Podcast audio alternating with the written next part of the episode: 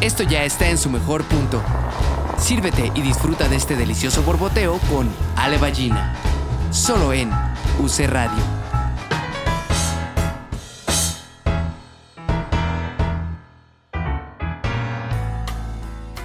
Bueno, bienvenidos a nuestro episodio número 33. Decimos que es el de la edad de Cristo. Y tenemos a una mujer admirable y, y bueno, ya la, ya la iremos descubriendo juntos, pero la, la, la admiro muchísimo, la, quiero mucho, nos conocemos relativamente hace poco, pero creo que hicimos una muy buena química y, y muy buena complicidad teatral. Entonces me encanta que estés aquí hoy, Isabel Castro. Muchas gracias. Y así fue, ¿no? Como, bueno, para mí fue como un amor a primera vista, como alma gemela. Y eso es muy bonito y muy, muy difícil que pase. Sí, sí, sí. Y, sí, fue como una cuestión así de química y de, ah, sí, nos entendemos, qué bueno que hay alguien. Sí, sí, muy bello. Bueno, echémonos un cafecito este, en, este, en este formato de nuestro bonito, con nuestro bonito podcast. Y mi primera pregunta es, ¿te gusta el café?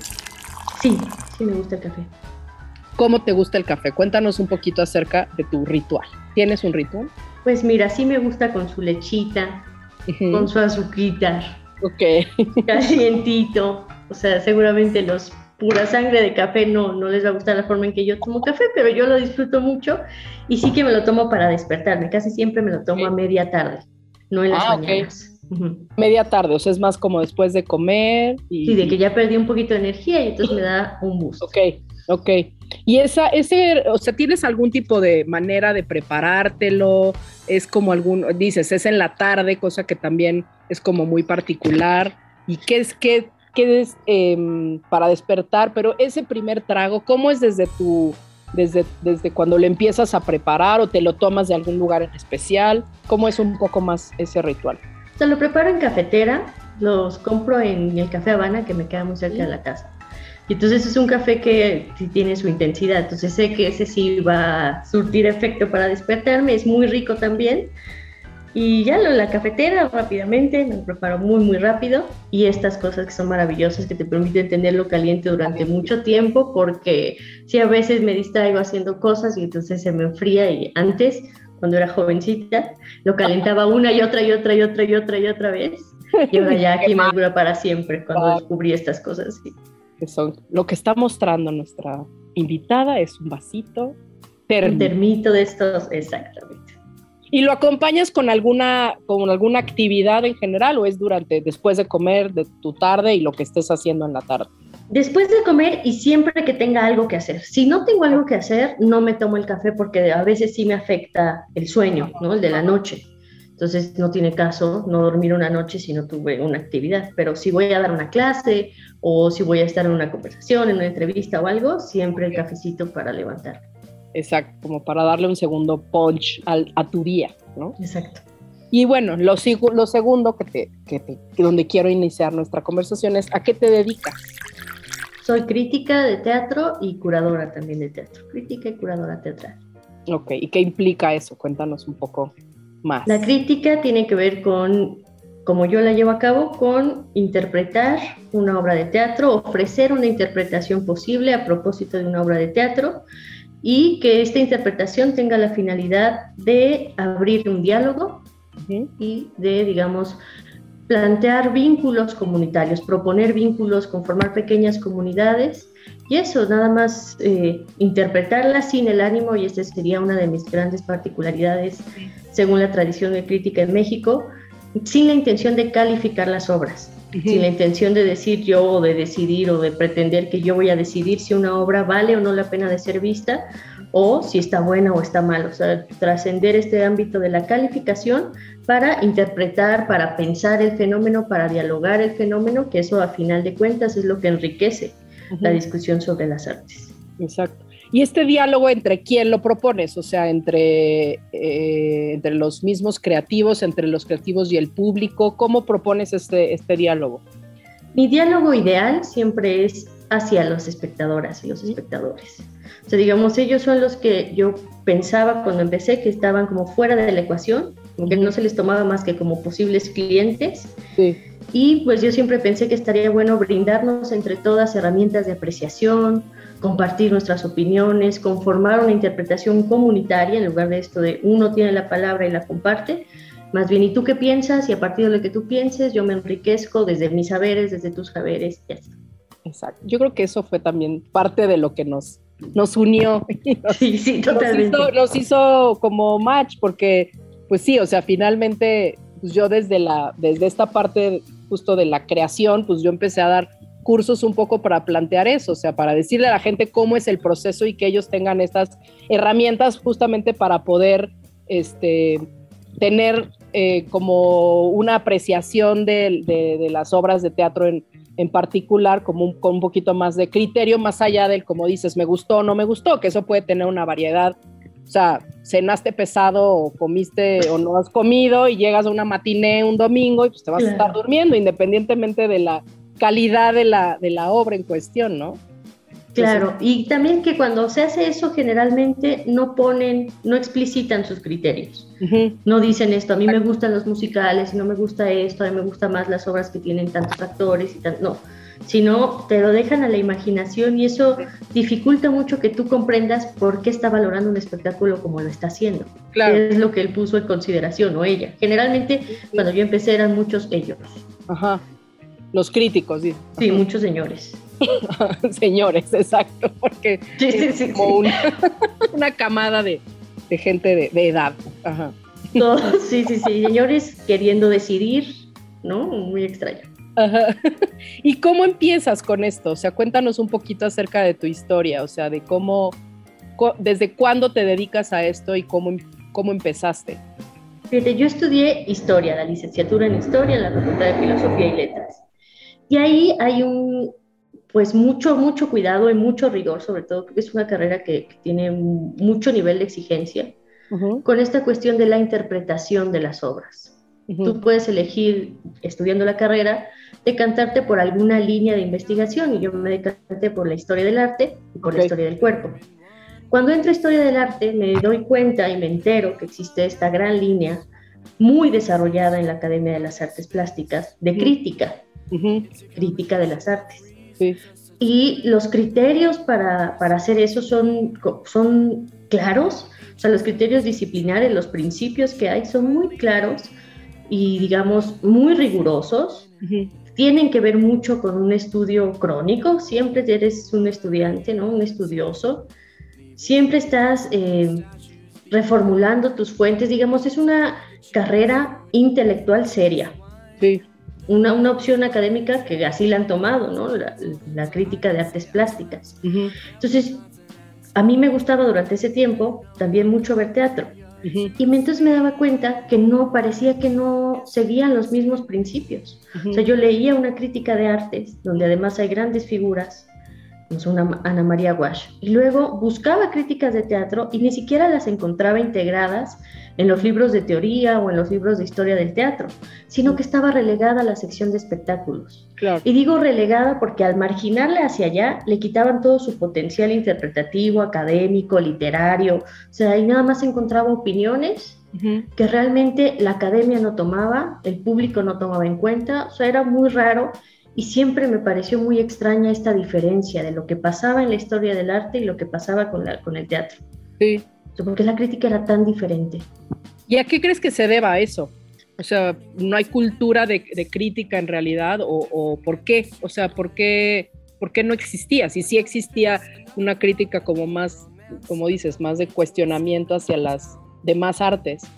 Yo creo que en el fondo tiene que ver con un desprecio que tiene la misma institución académica al teatro, al teatro en general. O sea, como es una cosa que está intermedia entre el espectáculo y la obra de arte, entre lo efímero y lo duradero. Entonces realmente nunca importó, nunca manifestó un interés y lo fue como excluyendo. Y eso hizo que todo, digamos, se desprofesionalizara. Entonces lo toma el espectáculo, no lo suelta más y el espectáculo está sujeto a los intereses del mercado.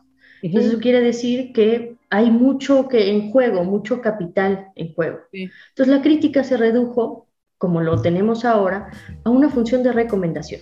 Claro. O sea, crítico de teatro, que, no tiene, que eso no lo tiene ni el crítico de cine, ni el crítico literario, ni el crítico de las artes, cree que tiene la obligación de vender un boleto. Claro. Sí, y lo, que es curioso es que el cine sería como lo más parecido al teatro en esta cuestión que también está rayando en el espectáculo en, o en la película palomera de, ¿no? Este, Rápidos y Furiosos 33 y, ¿no? Pero sí, o sea, hay como una, está como interesante ver por qué, o sea, ver por qué no había esta, esta, pues este interés, ¿no? Justamente por, por nada más reseñar y, y, vender boletos. Totalmente, yo lo vi, te digo, en historia era muy claro. Nos, yo tomé muchas, muchas clases de historia del arte. Sí. Ninguna de esas clases mencionaba una obra de teatro. O sea, ninguna incorporaba para el análisis histórico una obra de teatro.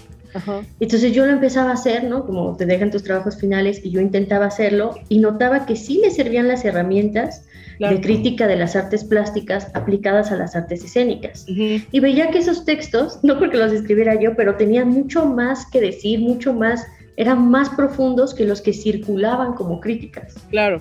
Y decía, pero es que es tan bonito, o sea, me tardé, no sé, seis meses en estudiar para escribir esto, pero el producto es bonito. Sí, sí. Podría enriquecer, podría servir a futuros historiadores, podría servir a la gente a entender el fenómeno del teatro. ¿Por qué no están haciendo esto que además es tan disfrutable? Bueno, no sé, también creo que tienes que tener una pasión por estudiar y no creo que muchos críticos lo tengan. Exacto, porque además a lo mejor justo es un, es un arte más compleja, dado que es un arte colectiva. Entonces tienes literatura, tienes plásticas, este, artes plásticas en la escenografía, inclusive arquitectura en la escenografía, o a lo mejor en, este, en el vestuario también como cuestiones más plásticas, o inclusive, em, o sea, sí podría ser como medio una mezcla, ¿no? De, de, pues de críticas de todas las, las disciplinas, y es mucho más compleja, pues porque es un arte colectiva, justamente, ¿no? Por supuesto, pero también una cosa que siempre ha tenido que ver con la crítica en sentido disciplinar es el establecimiento de límites de conocimiento. Yo como crítica debo saber y debo estar pendiente siempre cuál es el límite de lo que puedo decir. Yo, por ejemplo, yo no puedo hablar jamás de una construcción escenográfica, ¿no? Es algo que me excede mis conocimientos. Entonces no voy a pretender que sé. Más bien me voy a enfocar hacia lo que sí sé. La historia de las poéticas, la teoría de la representación, y como el universo crítico puede ser tan amplio, yo confío en que habrá otro colega, otra colega, que abarque eso de lo que yo no pude hablar, pues sus límites sean otros. Entonces yo hago una crítica sobre el vestuario y alguien más lo hará sobre la iluminación y alguien más lo hará sobre las actuaciones. Eso completa el discurso. Y creo que la crítica actualmente intenta calificar Pone un adjetivo, como que hace una lista y iluminación bien, actuación súper. Y realmente no sabe, ¿no? No, hay una, especialización en uno de esos lenguajes. Claro. Y bueno, ahí también lo, lo, maravilloso del, teatro y las artes escénicas en general, pues tienen que ver con eso, con que en realidad no tendría necesariamente por qué ser una cosa aislada. O sea, si tú estás hablando del vestuario, a lo mejor inclusive estás eh, hablando de cuestiones que decidió o, o, impulsó el escenógrafo, por ejemplo, ¿no? O, las o sea, como que todo tiene que ser un conjunto. Entonces, justo creo que ese es un poco el chiste, que no es nada más como artes mezcladas, sino, digo, no pegadas, sino justo mezcladas, ¿no? Y hablando un mismo lenguaje desde áreas diferentes. Y tú como crítica tendrías que preocuparte por conocer, o sea, si voy a hablar del vestuario, capaz estaría muy bien empezar a hablar con vestuaristas, o sea, no este ejercicio aislado de veo el producto, califico y adjetivo el producto y no me entero más qué pasó o si mi interpretación pudo ser otra. No sé, es muy extraño cómo lo hacen. Y todo esto es pensando en la diferencia que hay con otro tipo de crítica. Claro. Y eso, eso está súper interesante, porque como dices, o sea, creo que si nos ponemos a pensar en cómo se hace en otros lugares del mundo, o sea, por ejemplo, en, en Broadway, pues si estrena tu obra y le va, tiene una mala reseña o una mala crítica en el New York Times, ya es definitorio para que te vaya mal. Acá no, o sea, acá gente, la gente realmente, pues la crítica no le da un peso a lo mejor tanto a un crítico para decir, híjole, si lo dice esta persona, ya está destinada tu obra a morir, ¿no? Pero hacen como si sí. O sea, muchos críticos van a simular ese papel, que es absurdo, es ridículo, porque tú no tienes y nunca has tenido en México el poder de llenar o vaciar una sala. Claro. O sea, también hay que tener atención al contexto. Yo sé que es muy fascinante, ¿no? Estos mitos del crítico que tiene tanto poder, pero también hay que ver que en tu país no es así. Sí, sí, sí. Entonces nada más vas a fingir que tienes un poder cuando todo el mundo sabemos que no. Claro, y además, bueno, no sé, igual le voy a decir una cosa tremenda, pero justo las críticas las lees un poco para eso, para ver si se te antoja o no a ti en lo personal. Y a lo mejor alguien habla o un crítico habla pestes de una obra y tú casi casi que por morbo la vas a ir a ver. Por supuesto. ¿No? Lo cual no, no tiene una medición pues, artística justamente o, de, o de crítica teatral como tal, ¿no? Que sí tiene que ver con la crítica, o sea, teóricamente y disciplinarmente la crítica siempre ha utilizado la polémica para llamar la atención. Sí, sí, sí. Pero es una estrategia narrativa y es una estrategia, digamos, de creación de comunidades que puede estar bien o mal pensada, puede ser muy básica, como eh, cuando yo fui a una conferencia de prensa cuando recién empezaba de las criadas. y, las, y los periodistas estaban muy concentradas en preguntarle a Alejandro Camacho qué se sentía vestirse de mujer, si le gustaba andar en tacones. Entonces, probablemente lo que estuvieran buscando era una nota como, ya le gustó ponerse tacones, no sé, como amarillista. Cuando la polémica, como mm, puede movilizar discusiones. O sea, podrías generar polémica de otros modos más interesantes, por eso digo, no tan básicos, no tan vulgares, no tan obvios. Sí, exacto, no, no, no tan Digo, porque a eso se resume a lo que decías antes, o sea, se, vuelve más bien una reseña o un, o sea, lo que se hace, no sé, una alfombra roja invitando luminarias que les van a preguntar cosas que no tienen nada que ver con la obra que ni han visto, ¿no? O sea, que ni siquiera van a dar una opinión, ¿no? Eso me desespera mucho, o sea, nunca se habla de las obras, se habla del escándalo, sobre todo en el teatro comercial que tú debes conocer muy bien, es y con quién anda tal y con quién se divorció tal, y eso puede hacer que se venda un boleto por el morbo del público. Pero también yo confío mucho en la inteligencia de las espectadoras, porque los la tienen, son muy, muy inteligentes, muy astutas, eh, estudian mucho, se preocupan mucho por aprender cosas del teatro. Eh, pienso, por ejemplo, en un Kio, él es un gran experto, es un gran conocedor. Entonces él también necesita que haya morbo, pero también que se le enriquezca en un sentido sensible e intelectual. O sea, que haya algún medio, y por eso puede ser la crítica, que le aporte lo que la publicidad no le está aportando. La publicidad se va a enfocar en estas cosas, ¿no? De el Star System. Pero la crítica siempre puede ser otra cosa porque no es exactamente lo mismo que la publicidad. Exacto. no cobran, la mayoría de los críticos no están cobrando. Entonces, ¿por qué regalan su opinión favorable? No sé. Sí, sí, sí, exacto, ¿no? Y luego también hay ciertos críticos en donde sabes perfecto la postura según si les cae bien o no el, el, el, elenco, el equipo creativo, ¿no? Entonces sí, no es este como tan objetivo. No, pero imagínate qué feo. Eso, yo siempre pienso en realmente la responsabilidad que tienes cuando la gente empieza a confiar en tu opinión, si quieres. Exacto. Si a ti te cae bien alguien, pero sabes que su obra no está buena, y tú recomiendas esa obra por este cariño, tú estás haciendo que alguien, tú no sabes cuántos, cuánto dinero tenga ni cuánto tiempo disponible tenga. Claro. Y si por tu culpa esa persona gastó parte de su presupuesto y parte de su vida porque a ti te cae bien y no pudiste ser honesto con tu apreciación, me parece una gran traición, me parece una gran falta de ética. Sí, sí, sí, al teatro y al arte, o sea, es, y al público, o sea, el público, si tuvieras contacto con él, el espectador que compró el boleto porque confió en ti, claro. ¿qué pasa si te reclama? Oye, tú me dijiste que era la mejor obra que iba a ver, ¿por qué me hiciste esto? ¿No? Hice cuatro horas de camino, eh, no sé, dejé de pagar tal cosa, ¿por qué me, o sea, sí, a mí sí me atormenta pensar que alguien puede perjudicarse por la opinión. Sí, claro, ¿no? Y, eso, cuando ya a lo mejor, lo interesante es lo que dices, o sea, el que el público sepa que la opinión del crítico no es una opinión universal, ni todopoderosa, ni única. O sea, es lo que yo opino en relación a esto. Y también te tienes que comprometer, porque a lo mejor tu opinión va a herir muchas susceptibilidades, ¿no? Claro. Pero cualquier opinión lo haría. Lo importante sería dar opiniones argumentadas que no se enfoque nada más en destruir o Em, en, o sea, que no sea ni una apología ni que sea tampoco una destrucción. La crítica siempre puede hacer cosas más interesantes. Claro.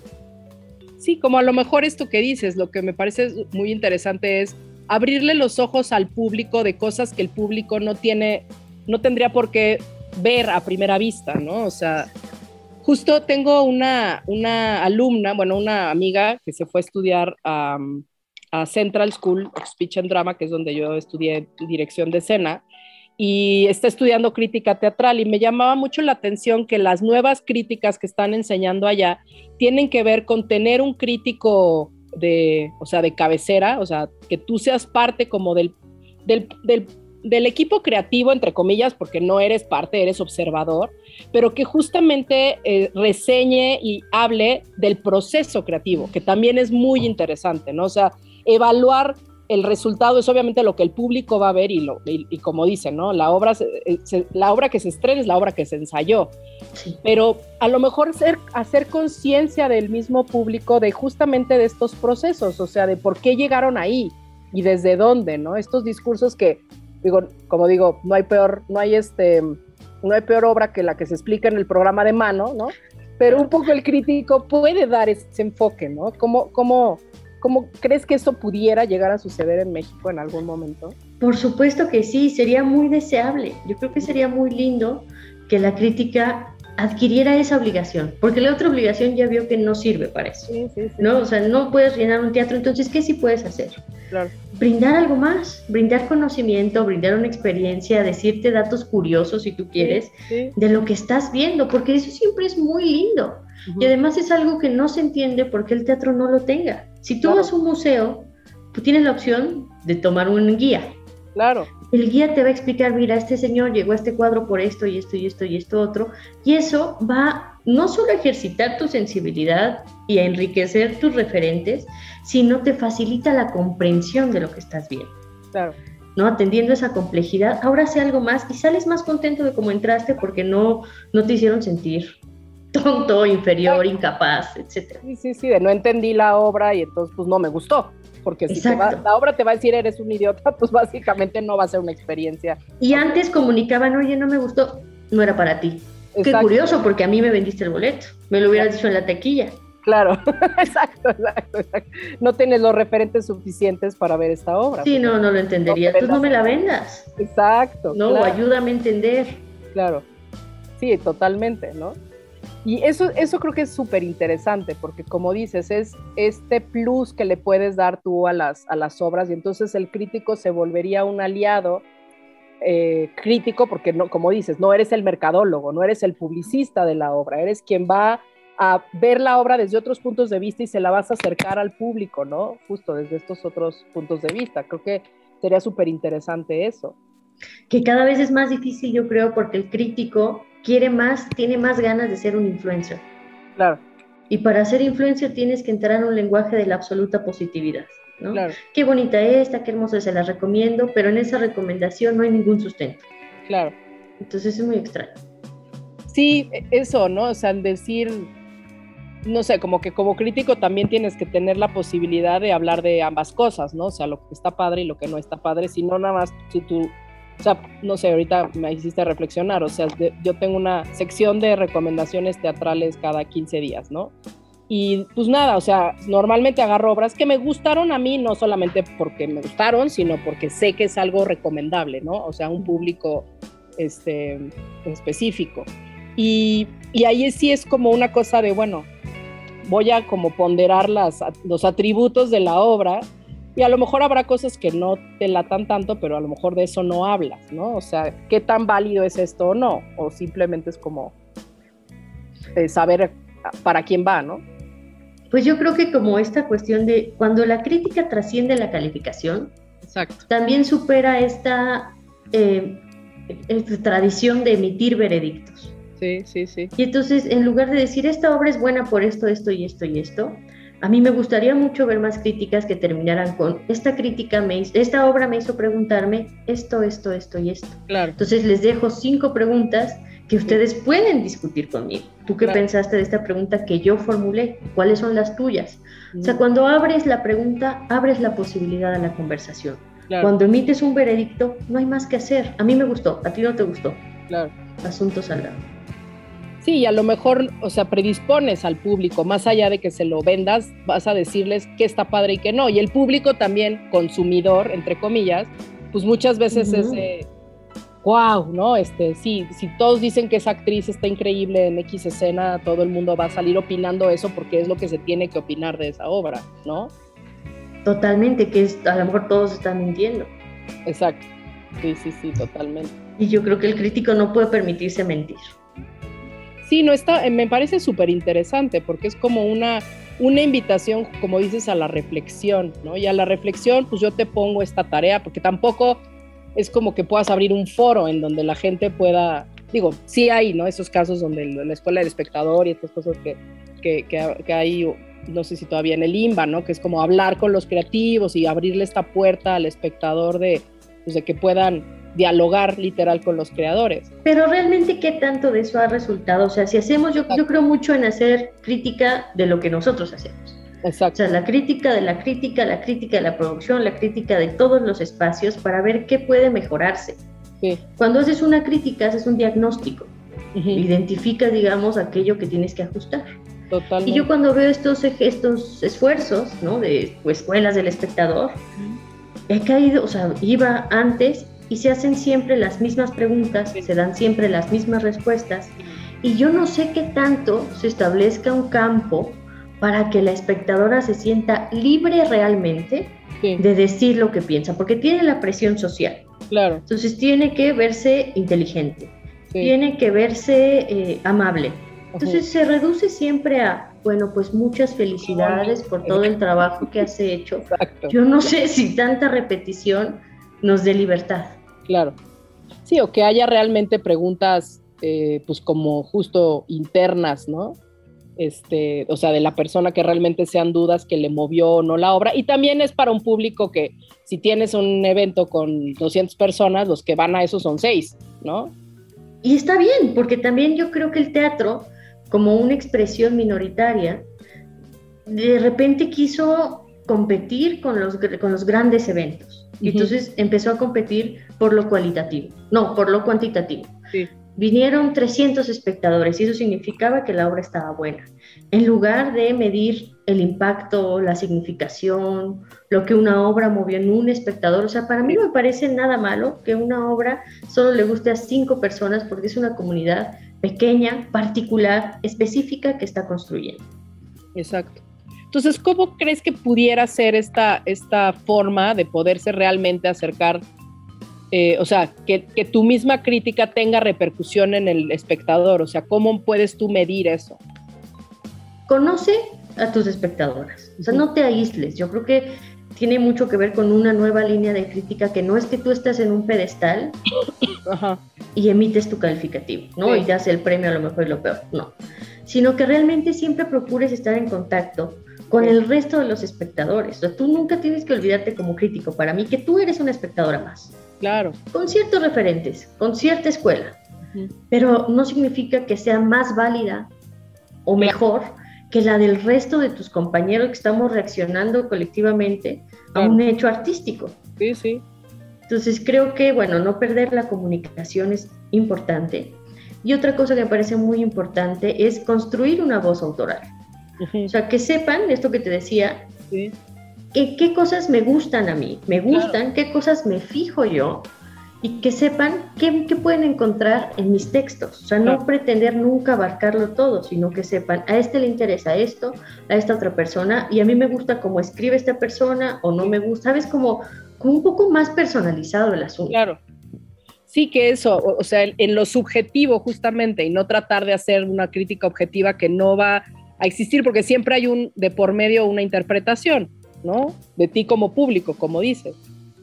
Está padre. Totalmente. Y cuéntanos un poquito, ¿a qué jugabas de niña? ¿Cómo llegamos hasta aquí? ¿A qué jugaba de niña?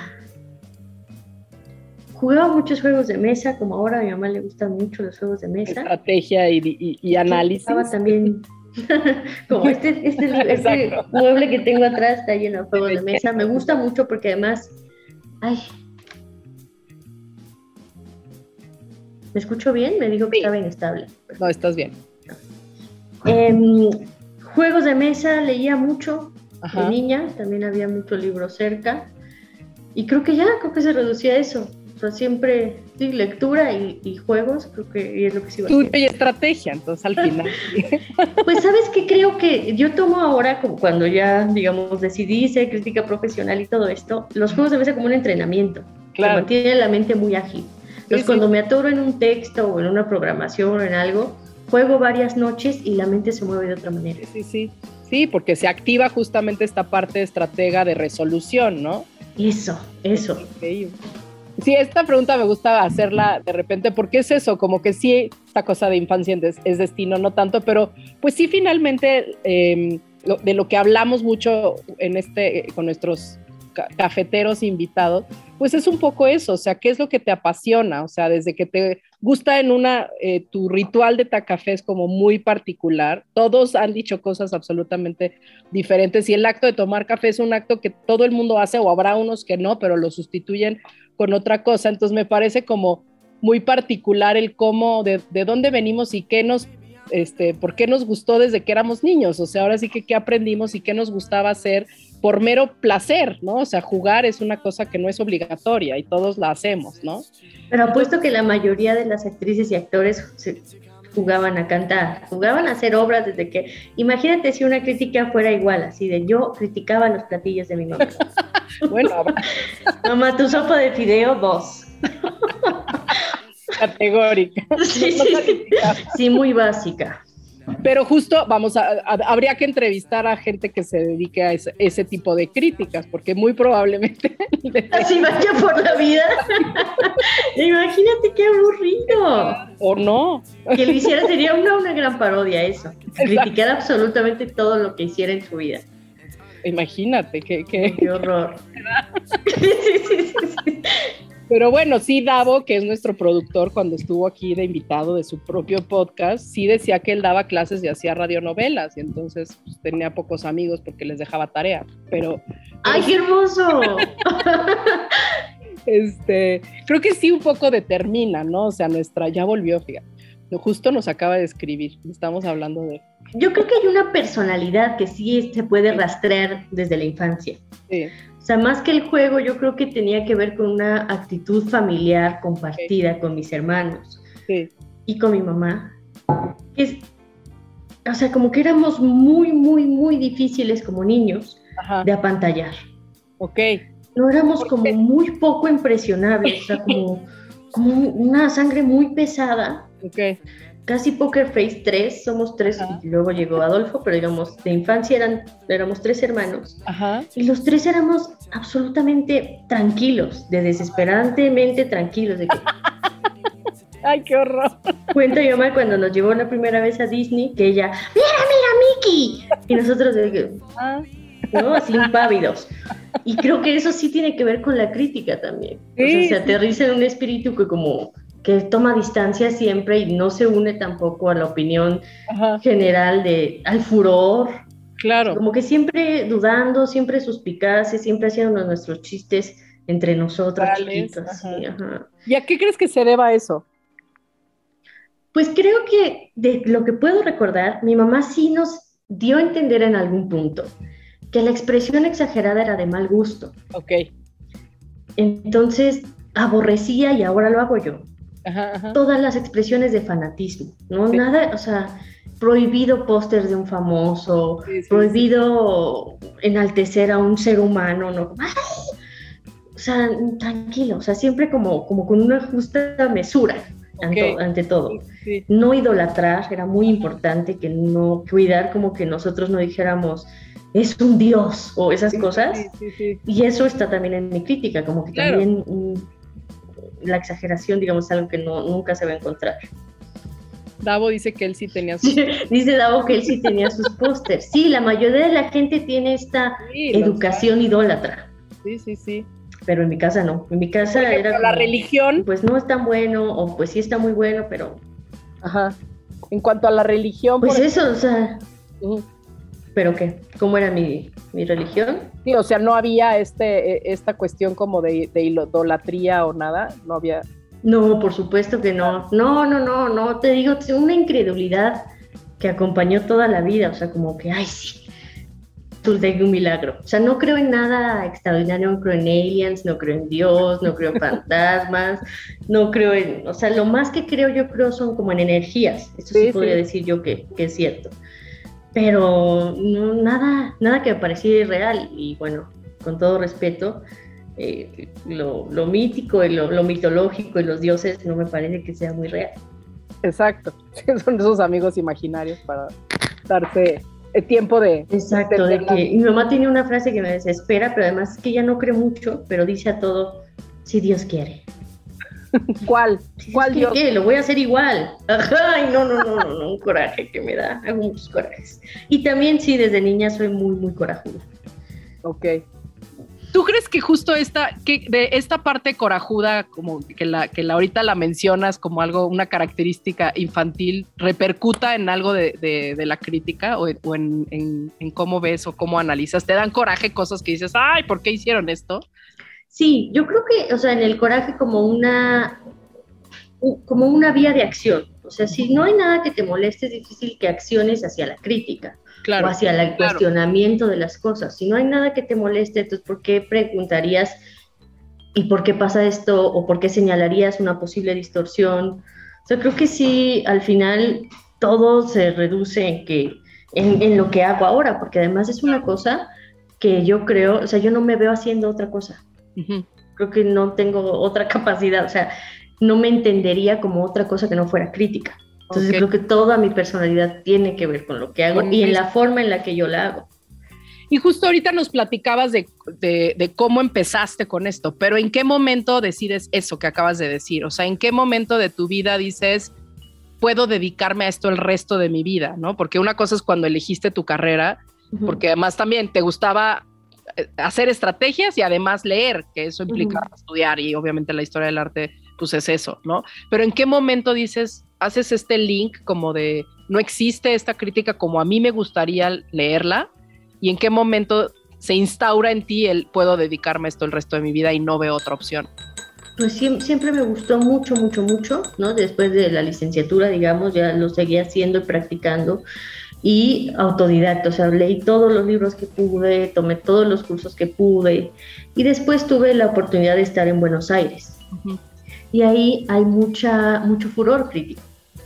Entonces ahí vi cómo la gente abría sus propios blogs, cómo la crítica, eh, digamos, tenía mucho más estímulo y mucho más apoyo académico. Digamos, había una maestría, había, digamos, desde la licenciatura la posibilidad de formarte como crítico, cosa que en México no la hay, como crítico teatral. Em, y fue, yo creo que fue en Buenos Aires cuando yo dije, ya, para siempre jamás, porque me encanta hablar de esto, me encanta lo que puede producir. Y bueno, y además allá el estímulo es que las obras que ves te dan mucho para pensar. Ok. O sea, el tipo de teatro que se hace allá. Totalmente, y el tipo de comunidad que se desarrolla, digamos, teatralmente. Las comunidades teatrales también son muy estimulantes intelectualmente. Entonces yo decía, claro, ahora que regrese a México, voy a intentar hacer esto, voy a intentar replicar y voy a intentar, pues eso, hacer lo que, lo que a mí me gusta que está pasando y que estoy viendo en otro lado. Entonces, eh, lo primero que hice fue buscar a un editor de una revista muy importante y decirle, oye, yo quiero escribir, me rechaza, y entonces abro mi blog, aplaudir de pie. ¿Y, por qué te rechaza? ¿Sientes que no estábamos listos para eso? No, yo creo que pues yo no era una persona conocida en el medio teatral. Entonces yo no sé si lo recuerde siquiera, pero que seguramente le llegan muchos mails parecidos. Hola, yo soy tal estudio tal y quiero escribir. Cualquiera quiere escribir una revista de circulación nacional. Claro. Entonces no creo que, haya tenido ni siquiera, porque ni siquiera es que le mande un texto. Sí, sí, sí. O sea, solamente ha de haber sido como una petición más que él no tomó en cuenta pero yo me la tomé muy personal y entonces fue como, ah, sí, entonces abro mi propio medio. Y eso fue yo creo que de las mejores cosas que me pudieron haber pasado. Claro, porque, porque a, lo mejor un, a lo mejor un medio ya establecido te podía haber tirado línea, que es justo lo que tú necesitas que no. Exactamente. Generar tu propia voz.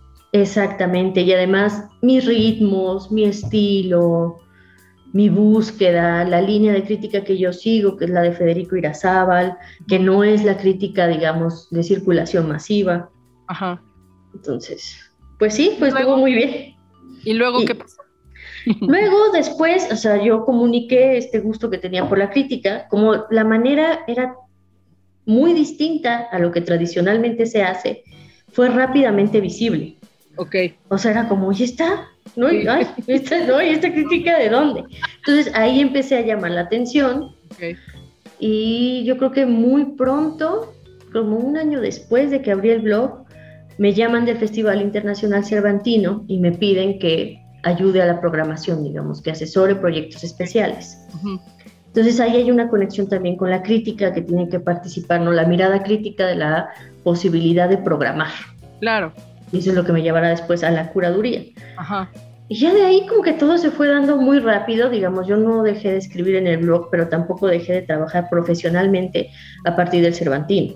Y en estos, digamos, grandes plataformas que te obligan o que te hacen sentir visto, ¿no? que están pendientes de lo que tú haces, siempre eh, este, esta vigilancia o este control, no, no control, vigilancia, pues siempre me ha impulsado a hacerlo mejor cada vez. O sea, ya estoy aquí, es un buen nivel, pero puede ser otro, y puede ser otro, y puede ser otro, para ir siempre, pues eso, mejorando los propios textos, mejorando el propio trabajo. ¿Y qué? O sea, ¿qué ejercitas para eso? Porque pues si tienes ya tu visión, tu propio parámetro y nada más el punto es ejercerlo, pero ¿cómo hay esta, o sea, con qué te puedes ir como, ahora sí que mejorando día a día? Es que el parámetro no es una cosa fija y el pensamiento tampoco, que es una cosa que hay que entender de la crítica. Por eso te decía esto de somos estudiantes crónicos, porque no es como ya me leí Aristóteles, ya puedo calificar todas las obras. Claro. Porque todo el tiempo se está produciendo conocimiento nuevo, pensamiento nuevo. Entonces, siempre tienes que estar leyendo, siempre tienes que estar al tanto de lo que pasa en el mundo. Creo que también es una obligación del crítico y de la crítica ver lo que se hace en tu ciudad, pero también ver lo que se hace en tu país, pero también ver lo que se hace fuera de tu país para establecer conexiones. Claro. Digamos, encontrar la línea que une a varias cosas o que nos distingue, que nos particulariza.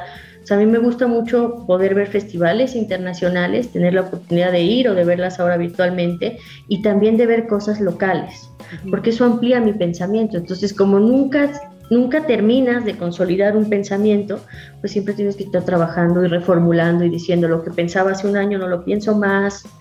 Claro. Y también, por ejemplo, en obras, no sé, que se remonten, o sea, es lo que pasa un poco desde este lado, ¿no? O sea, si tú eh, diriges un texto hoy, no es lo mismo que si lo diriges dentro de un año, ya cambiaste, lo mismo con los actores, ¿no? O sea, si tú actúas una obra hoy y luego dejas descansar la obra y la vuelves a montar, ya eres otra persona, ya vas a digerirlo de una manera diferente. Entonces, ¿por qué el crítico no, no? Totalmente. Si piensas una cosa ahora, no es lo mismo que vas a pensar en tres años, porque ya habrás estudiado más, ya habrás visto más cosas. Y digamos, esta cuestión de tener la oportunidad de ver muchas cosas de lo mismo también ayuda a que tú afines tus argumentos y afines tus impresiones. Ahora que está aquí, nos está acompañando Vladimir Secua, él estaba haciendo en el taller de crítica una, una crítica sobre agotados, por ejemplo. Y él, desde su referente, pudo hacer muy bien una distinción a partir de las de tres actuaciones, ves que va cambiando el actor. Sí. Y al mismo tiempo yo podía enriquecer o no, enriquecerme de lo que hacía Vladimir e intentar enriquecerlo, porque yo sé de esa obra de dónde viene, yo vi el montaje de Buenos Aires y luego el mexicano. Entonces, atención al contexto, qué es lo que cambia en cada caso, cómo la obra se modifica de acuerdo al contexto, de acuerdo a quién le mete mano, de acuerdo a quién lo interpreta. O sea, no es lo mismo y nunca lo será ver a Julián Cartoon que ver a Chumel Torres. ¿Cuáles son las distinciones? ¿Cuáles son los niveles interpretativos? Etcétera, etcétera. Entonces, pues es una cosa que no tiene fin. No es que tú te hagas crítico y, y te dediques a trabajar. Es algo simultáneo siempre. Sí, porque no son, este, me acuerdo mi papá que veía las estrellitas del que le ponía el crítico del periódico a las películas, ¿no? Entonces ya él sabía que sí, que sí compartía parámetros con la persona que le ponía las estrellitas al periódico. Entonces sí era para él un, referente, ¿no?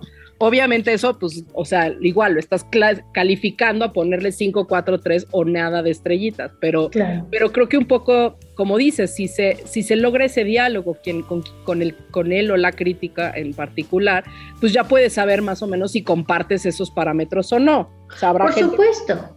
Y además también eh, creo que algo pasa con la crítica de cine, en esta diferencia diferente a lo de teatro, que es que a lo mejor a, veces ese crítico ponía dos estrellitas y a veces cinco. Pero parece que la crítica teatral ya solamente pone cinco, cinco, cinco, cinco y todo es imperdible y todo es lo mejor y todo es tal, tal, tal. Entonces yo creo que eso en el, en el fondo devela una deshonestidad. Claro. No puede estar bueno todo y además tú como individuo no puedes, no tienes la capacidad de evaluar todo. Claro. Yo, yo digo esto cada que puedo, yo no puedo nunca, no confíen en mí, si yo califico una obra infantil. Claro. Porque por el horario, si acaso, iré a ver dos en el año. Exacto.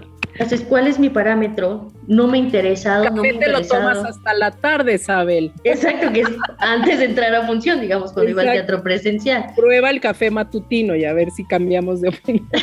No, y nunca me ha tampoco interesado teoría del teatro infantil, la narrativa. O sea, tendría yo que estar en otra. Por eso creo que puede haber una línea de crítica especializada, de que haya ciertos tipos de críticos para niños, cierto tipo de críticos para adolescentes, ¿no? No todo de todos, y es lo que creo. Y también creo que hay una diferencia importante de la crítica de cine con la crítica de teatro, es que yo no he notado, la verdad que no estoy muy dentro de ese mundo, pero aquí si dices algo no tan favorable, hay, un, hay una retórica, hay un discurso que te empiezan a intentar castigar con la idea de que es que tú no amas al teatro. Claro, claro. Si lo amaras, que tiene también que ver con nuestra educación romántica, porque si lo amaras no hablarías así de él. Es una relación tóxica, ¿estás de acuerdo? Entonces me tengo que aplaudir a mi esposo golpeador porque si no, no lo amo. O sea, sí, sí. extraño. Y en el cine pueden decir, no está tan buena y no dicen, no eres un amante del cine. Exacto. Claro, es algo que hemos hecho como comunidad.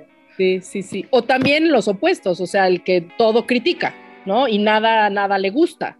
¿no? o nada, deja tú, te puede no gustar todo, pero eh, a nada le encuentra justo un parámetro de diálogo o no le encuentra un, un, valor a la puesta en escena, que yo sí creo que todos la deben de tener, porque tienen un discurso y porque dieron tercera llamada, que es lo que pues está cañón, o sea, ya... Pero ahí también estás hablando de, idealmente, también podríamos hablar de los principios éticos de la dirección y de la producción. Yo no sé cuántas veces una producción, una dirección en México hayan dicho no estrenamos porque no lo logramos. Claro, sí, sí, sí, totalmente, ¿no?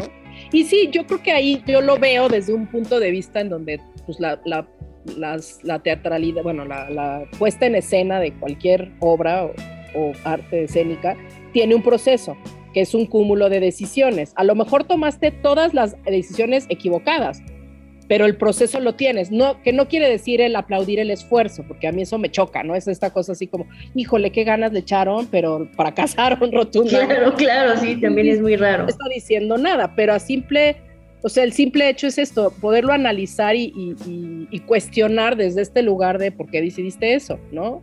¿Por qué llegaste a ese, a esa, pues a esa a esa puesta en escena. Y en el fondo también tiene que ver, yo creo que lo condicionado que está otra vez al sistema económico. O sea, no tienen muchas veces la posibilidad, ni siquiera el llamado teatro independiente, que en México no, no es tan así, pero de decir, no estreno esta semana, sino la que sigue, porque hay cosas que necesito ajustar, como que confían en que eventualmente sucederá, en lugar de, no sé, de, sacar la mejor versión posible, sino que tienen los tiempos acotadísimos. Estrenamos este día. Sí, sí, sí. Y también confiar en la, en la adrenalina, ¿no? Pero eso, o sea, como dices, también una, una decisión que se puede llegar a tomar es, ¿para qué hacemos esto? ¿No? O sea, muchas veces cuando sales de una obra es decir, bueno, pues ok, ahí está y la vimos y duró dos horas y hubo actores y hubo producción y pero ¿por qué decidieron montar esta obra? O sea, ¿por qué les dice algo? ¿Realmente la quieren hacer? O sea, se les está yendo la vida en contar esta historia, ¿no? No, y como está tan precario todos los actores y las actrices jamás te van a decir la verdad. De, oye, ¿te gusta? Me encanta. Sí, sí, sí. Como, como, vigilados, controlados todo el tiempo. Pero bueno, ahí hay una cosa que es muy, muy clara, que es cuando salen a dar las gracias, muchas veces salen a pedir perdón y los de, perdónenme público. Eso no lo he notado, pero seguro que si pones atención, sí es como... Así de, oigan, salgan así sonrientes, no es nota que le puedes dar a tus actores, oigan, lo disfrutaron, o sea, así sí estuvo gacho, pero no salgan a pedir perdón. O sea, tú sí notas caras de padecimiento así de, vergüenza, qué maravilla. Claro, es horrible. sí, pobrecitos. Exacto. Pero bueno, y cómo me parece esto que, mencionabas de, de, tu blog, al paso a la curaduría, creo que creo que quien te haya llamado al Cervantino tuvo justamente muy buena visión, porque el crítico, como dices, no está nada más ahí para evaluar, está ahí para hacer una estrategia, para seleccionar, para agrupar. Entonces, ¿cómo brincas de ahí? Bueno, ya vimos por el Cervantino, pero ¿qué es lo que te lleva después a continuar tu carrera de curaduría? Me encantó, o sea, esta posibilidad de conformar universos a partir de una pregunta, a partir de un concepto, a partir de un discurso o de las posibilidades de lectura, o sea, que todo tuviera relación, no solamente relación temática, como suele suceder en las programaciones, sino una relación más íntima. También me gustó mucho de la curaduría que tiene que ver con la crítica, que la curaduría se define porque explicita públicamente sus criterios, porque explica, lo que yo quise hacer fue esto, llamé a estas personas por esto y esto y esto. Digamos, es un ejercicio siempre como la crítica público. La programación es secreta, ¿no? Por lo menos como se ha, se ha hecho aquí en México. Entonces, a mí esta responsabilidad de decir, yo, yo pensé esto, quería hacer esto, esta es la intención del proyecto, este es el discurso, ¿no? Presentar todo, a mí me parece que es muy bueno para la, la comunidad esta cuestión de que todos sepamos qué es lo que se intentó, claro. Quién, por qué están ahí, por qué están en ese orden, que no es nada más una cuestión logística, sino que tiene que ver con que tú estás planeando un recorrido, una narrativa. con picos emocionales, ¿no? Totalmente. Y entonces el ideal, digamos, del curador es que puedan ver, cuando es curador de teatro, todo el ciclo, para que entiendan, ¿no? Viste esto y luego esto y luego esto. Pero también tienes que decir, bueno, si ve la primera y la final, aún así van a estar interconectadas por algo. Sí, sí, sí, Eso me gustó mucho de la curaduría y es algo que ahora estoy profesionalizando. Lo estás estudiando y lo estás impartiendo también, ¿no? Todavía impartiendo, ¿no? Me parece muy audaz. pero sí lo estoy estudiando. Estoy buscando mucha preparación en ese campo.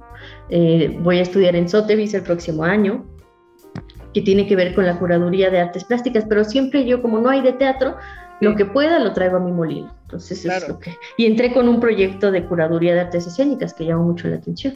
Ay, qué padre. Es que sí, o sea, porque es esta también capacidad de analizar tu estrategia y poderlo llevar hacia, pues aplicándolo a donde tú lo vas a aplicar, que está increíble, ¿no? O sea, y además tengo un modelo que digamos sería como mi role model de crítica y de curaduría. Dos. Uno es Javier Ibacache y el otro es Federico Irazábal. Javier Ibacache le dijo a Federico Irazábal en algún tiempo, cuando Federico solamente era crítico, que el futuro de la crítica era la curaduría. Y se lo dijo hace 20 años. Y es lo que está empezando realmente, pues no sé, como Nostradamus. Sí, sí tenía razón el veredicto de Ibacache porque es como sabe mucho leer pues es que es estratega también, puedes ver. Totalmente, ¿no? Pues como que puede ver qué va a pasar. Y entonces veo como Federico Irazábal, que es el director del Festival de Buenos Aires, aplica esos criterios de crítica a su programación de uno de los festivales más importantes de teatro y sí se nota que no es solo un programador. Entonces, digamos, lo veo, me inspiro y tengo a quien seguir y eso siempre es muy lindo.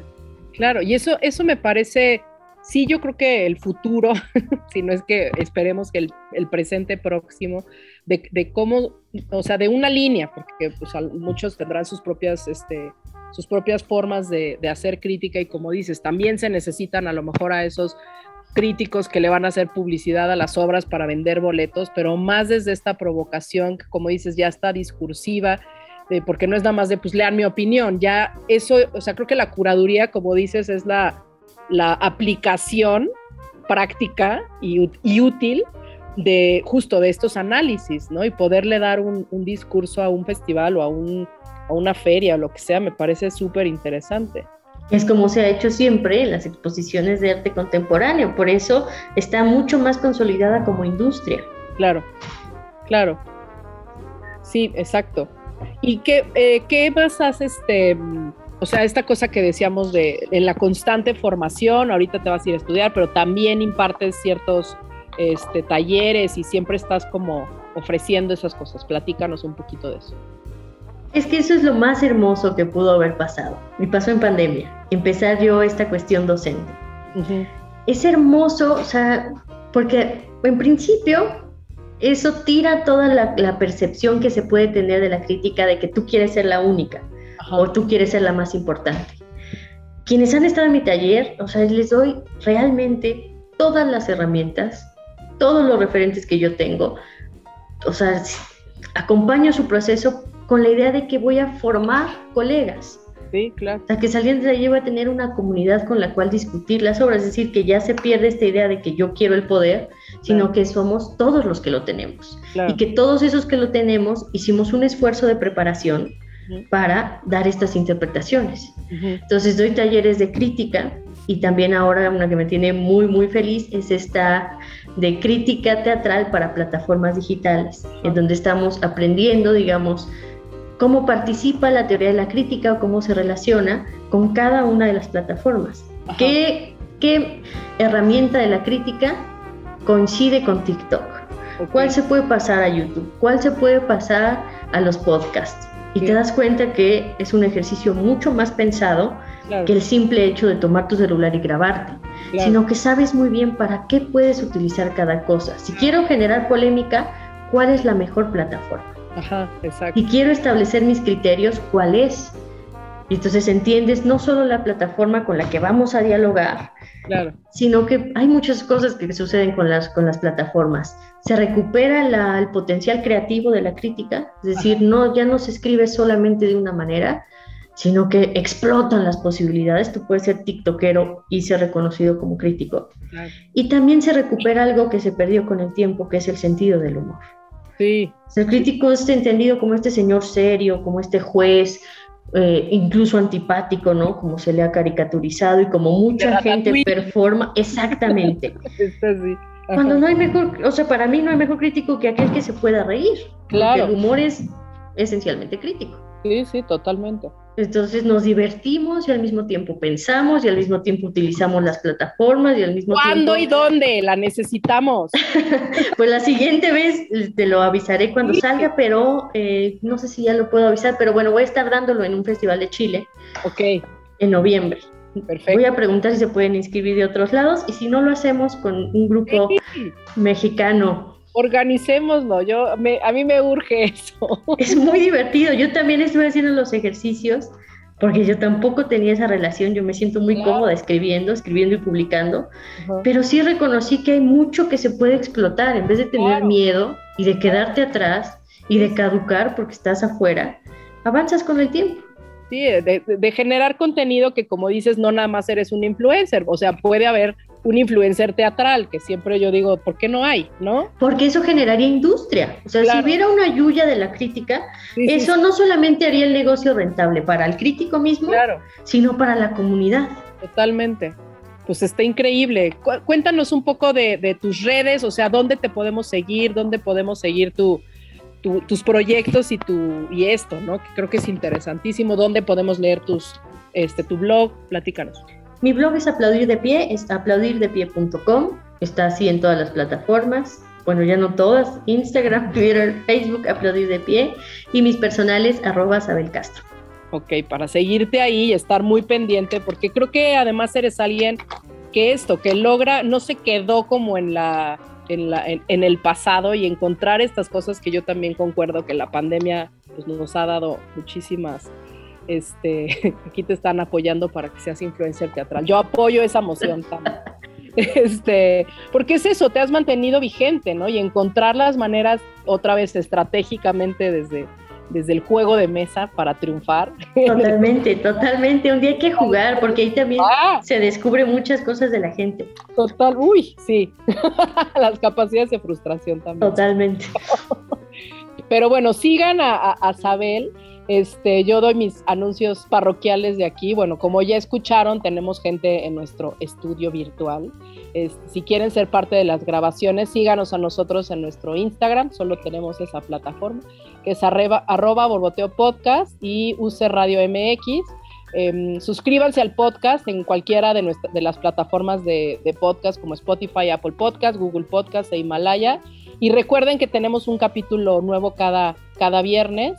A mí me pueden seguir como ale-ballina en Instagram y en Twitter. Y pues gracias a Axel y a Davo por, por hacer posible este podcast. Y a Sabel, bueno, nos faltó horas.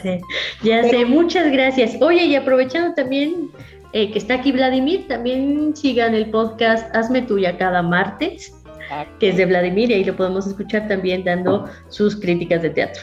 Exacto, ¿no? Hay que, hay que empezar a eso, a generar críticas, a no tenerle miedo también, ¿no? O sea, al final hay que prepararse y dar sus, propias opiniones y creo que como cada quien tiene una versión de preparar su café, pues todo el mundo tendría por qué tener su opinión, que como bien dijiste ahorita y, me encantó es si tienes la posibilidad de sentarte en una butaca y, ser testigo de una manifestación escénica, pues tienes una opinión de la misma, ¿no? Y tener como las suficientes herramientas para poder emitir un no juicio, pero un, no sé, interpretación. Interpretación, tal cual.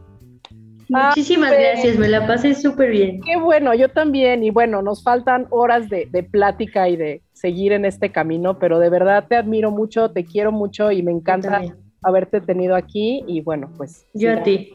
Te mando muchos besos. Muchas gracias, Davo. Gracias a, Davo y a Axel por, por esto. Gracias. Este cafecito estuvo buenísimo. Recuerda que tenemos una cita la siguiente semana para una charla más.